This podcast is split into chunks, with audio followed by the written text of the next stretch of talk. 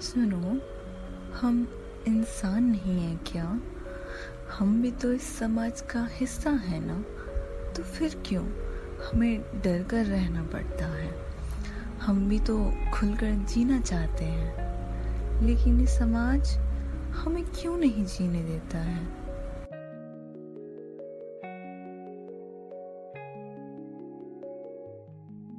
नमस्कार। स्वागत है आप सभी का Shri Ram college of commerce के हिंदी साहित्य सभा के पॉडकास्ट खिड़की के नए एपिसोड में। किसी व्यक्ति की पहचान उसके कार्यों से होनी चाहिए, ना कि लिंग से। और व्यक्ति किसे अपना साथी बनाना चाहता है, ये उसका खुद का फैसला है और कोई भी फैसला असाधारण नहीं हो सकता, क्योंकि लव इज़ लव। यह बात एल क्यू समुदाय को, समाज को समझाने में कई साल लग गए। LGBTQ समुदाय, लेस्बियन, गी, बाइसेक्सुअल, ट्रांसजेंडर, क्विर और इंटरसेक्स के संयुक्त रूप को कहा जाता है। अब दुनिया भर में जून के महीने को प्राइड मंथ के रूप में मनाया जाता है। यह हर साल दुनिया भर में LGBTQ समुदाय और इसे समर्थन देने वाले लोगों के द्वारा बेहद उत्साह से मनाया जाता है। यह महीना इस समुदाय के लोगों के लिए बराबर पहचान और जागरूकता से जुड़ा हुआ है। जब कोई इंसान समान लिंग के इंसान के प्रति यौन और रोमांच पूर्वक रूप से आकर्षित होते हैं तो वह समलैंगिकता कहलाए जाते हैं।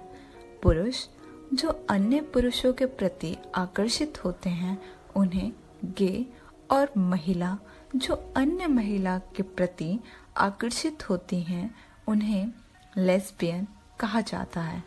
जो महिला और पुरुष दोनों के प्रति आकर्षित होते हैं, उन्हें उभयलिंगी या बाइसेक्सुअल कहा जाता है। लेस्बियन गे ट्रांसजेंडर बाइसेक्सुअल लोगों को मिलाकर एलजीबीटीक्यू समुदाय बनता है। एक ऐसा समुदाय जिसने समाज में अपनी पहचान बनाने के लिए बहुत संघर्ष किया और अभी भी यह संघर्ष जारी है। इस संघर्ष में मशहूर निर्देशक और लेखक हितेश केवल्या ने समलैंगिक रिश्तों पर एक हँसी मज़ाक और गंभीर उद्देश्य से भरपूर फ़िल्म शुभ मंगल ज़्यादा सावधान बनाई, जो कि अन्य विषयों से काफ़ी हटकर थी। दिल्ली में रहने वाले कार्तिक और अमन एक दूसरे को चाहते हैं और साथ रह शादी करना चाहते हैं। इलाहाबाद में अमन की बहन की शादी है और दोनों वहाँ जाते हैं।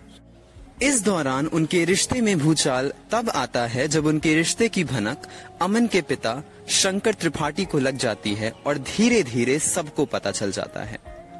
इससे बहन की शादी रद्द हो जाती है और अमन के पिता अपने बेटे का इलाज करने के लिए कई तरह की कोशिश करते हैं।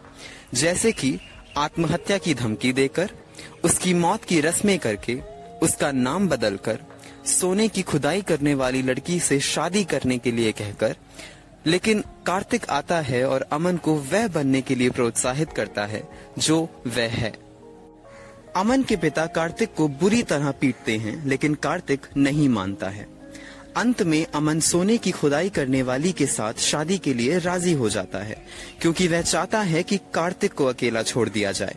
वहीं दूसरी ओर वह लड़की सोना लेकर भाग जाती है और पुलिस द्वारा पकड़े जाने पर उसे चोर के रूप में देखा जाता है।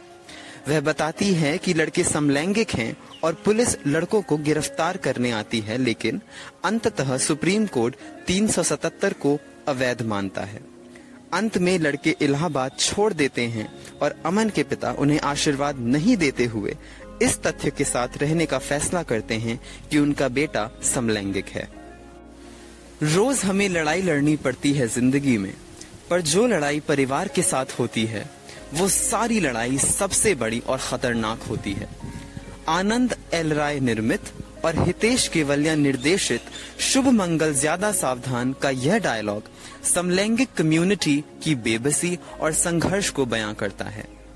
वाकई, आज भले कानून ने समलैंगिकता को अपराध की श्रेणी से बाहर कर दिया हो, मगर समलैंगिक समुदाय को होमोफोबिया के रूप में अपने ही परिवारों से घृणा, तिरस्कार और रिजेक्शन सहना पड़ता है। जैसा कि हमें हमेशा सिखाया गया है, कार्य तभी प्रभावी होते हैं जब हमारे दृष्टिकोण निर्धारित होते हैं और मानसिकता समावेशी होती है। यहाँ भी हम देख सकते हैं कि फ़िल्म का सपना पूरा नहीं हो सका, क्योंकि अधिकांश दर्शकों ने फ़िल्म को मज़ाक के रूप में लिया। हालाँकि, फ़िल्म में इस तरह के चरित्र के पीछे मकसद और उद्देश्य दर्शकों को इस तथ्य पर विचार करने देना था कि एल समुदाय के लोग भी दुनिया के लायक हैं। उन्हें भी जीने, बोलने और होने का अधिकार है। हम ब्रह्मांड पर इन विशेष लोगों के योगदान को पहचानते हुए, अब्द की सराहना करते हुए, समावेशी होने और इस दुनिया को एक बेहतर जगह बनाने का संकल्प लेते हैं। बाहर आने के संघर्ष से जूझ रहे सभी लोगों के लिए हम यहाँ हैं। यहाँ तुम्हारे होने के लिए, यहाँ मदद के लिए। फ़िल्म इस तथ्य को साबित करने में सफल साबित होती है कि सिर्फ़ कानून बनाने से बात नहीं बनेगी। सामाजिक तौर पर यह परामर्श होना भी ज़रूरी है कि होमोसेक्सुअलिटी कोई बीमारी नहीं, बल्कि कुदरती है, प्राकृतिक है और उससे आप नफरत नहीं कर सकते। मुझे ये समझ नहीं आता कि लोग इसे अपनाने में कतराते क्यों हैं। क्यों एक लड़का एक लड़के से प्यार नहीं कर सकता? क्या वह इंसान नहीं है या फिर उसमें भावनाएँ नहीं हैं?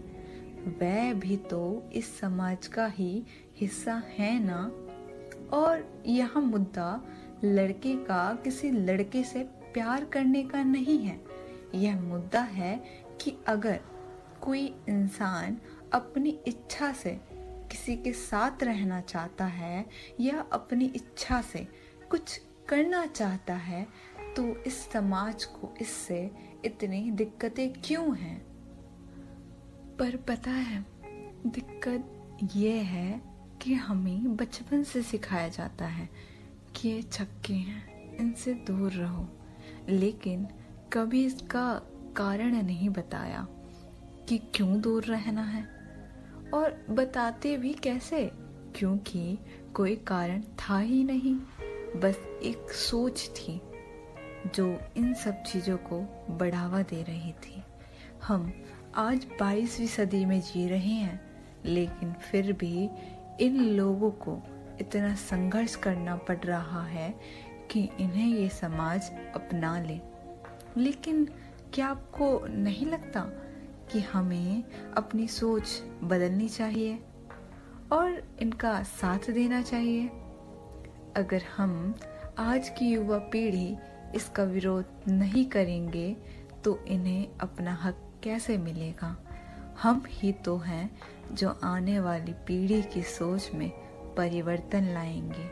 और अगर हम ही नहीं करेंगे तो ये परंपरा चलती रहेगी। और इन लोगों को शायद समाज में कभी वो इज़्ज़त नहीं मिलेगी जो उन्हें मिलनी चाहिए।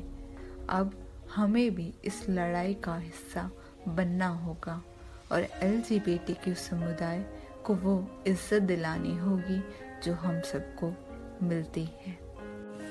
सोच सबकी बदलनी होगी।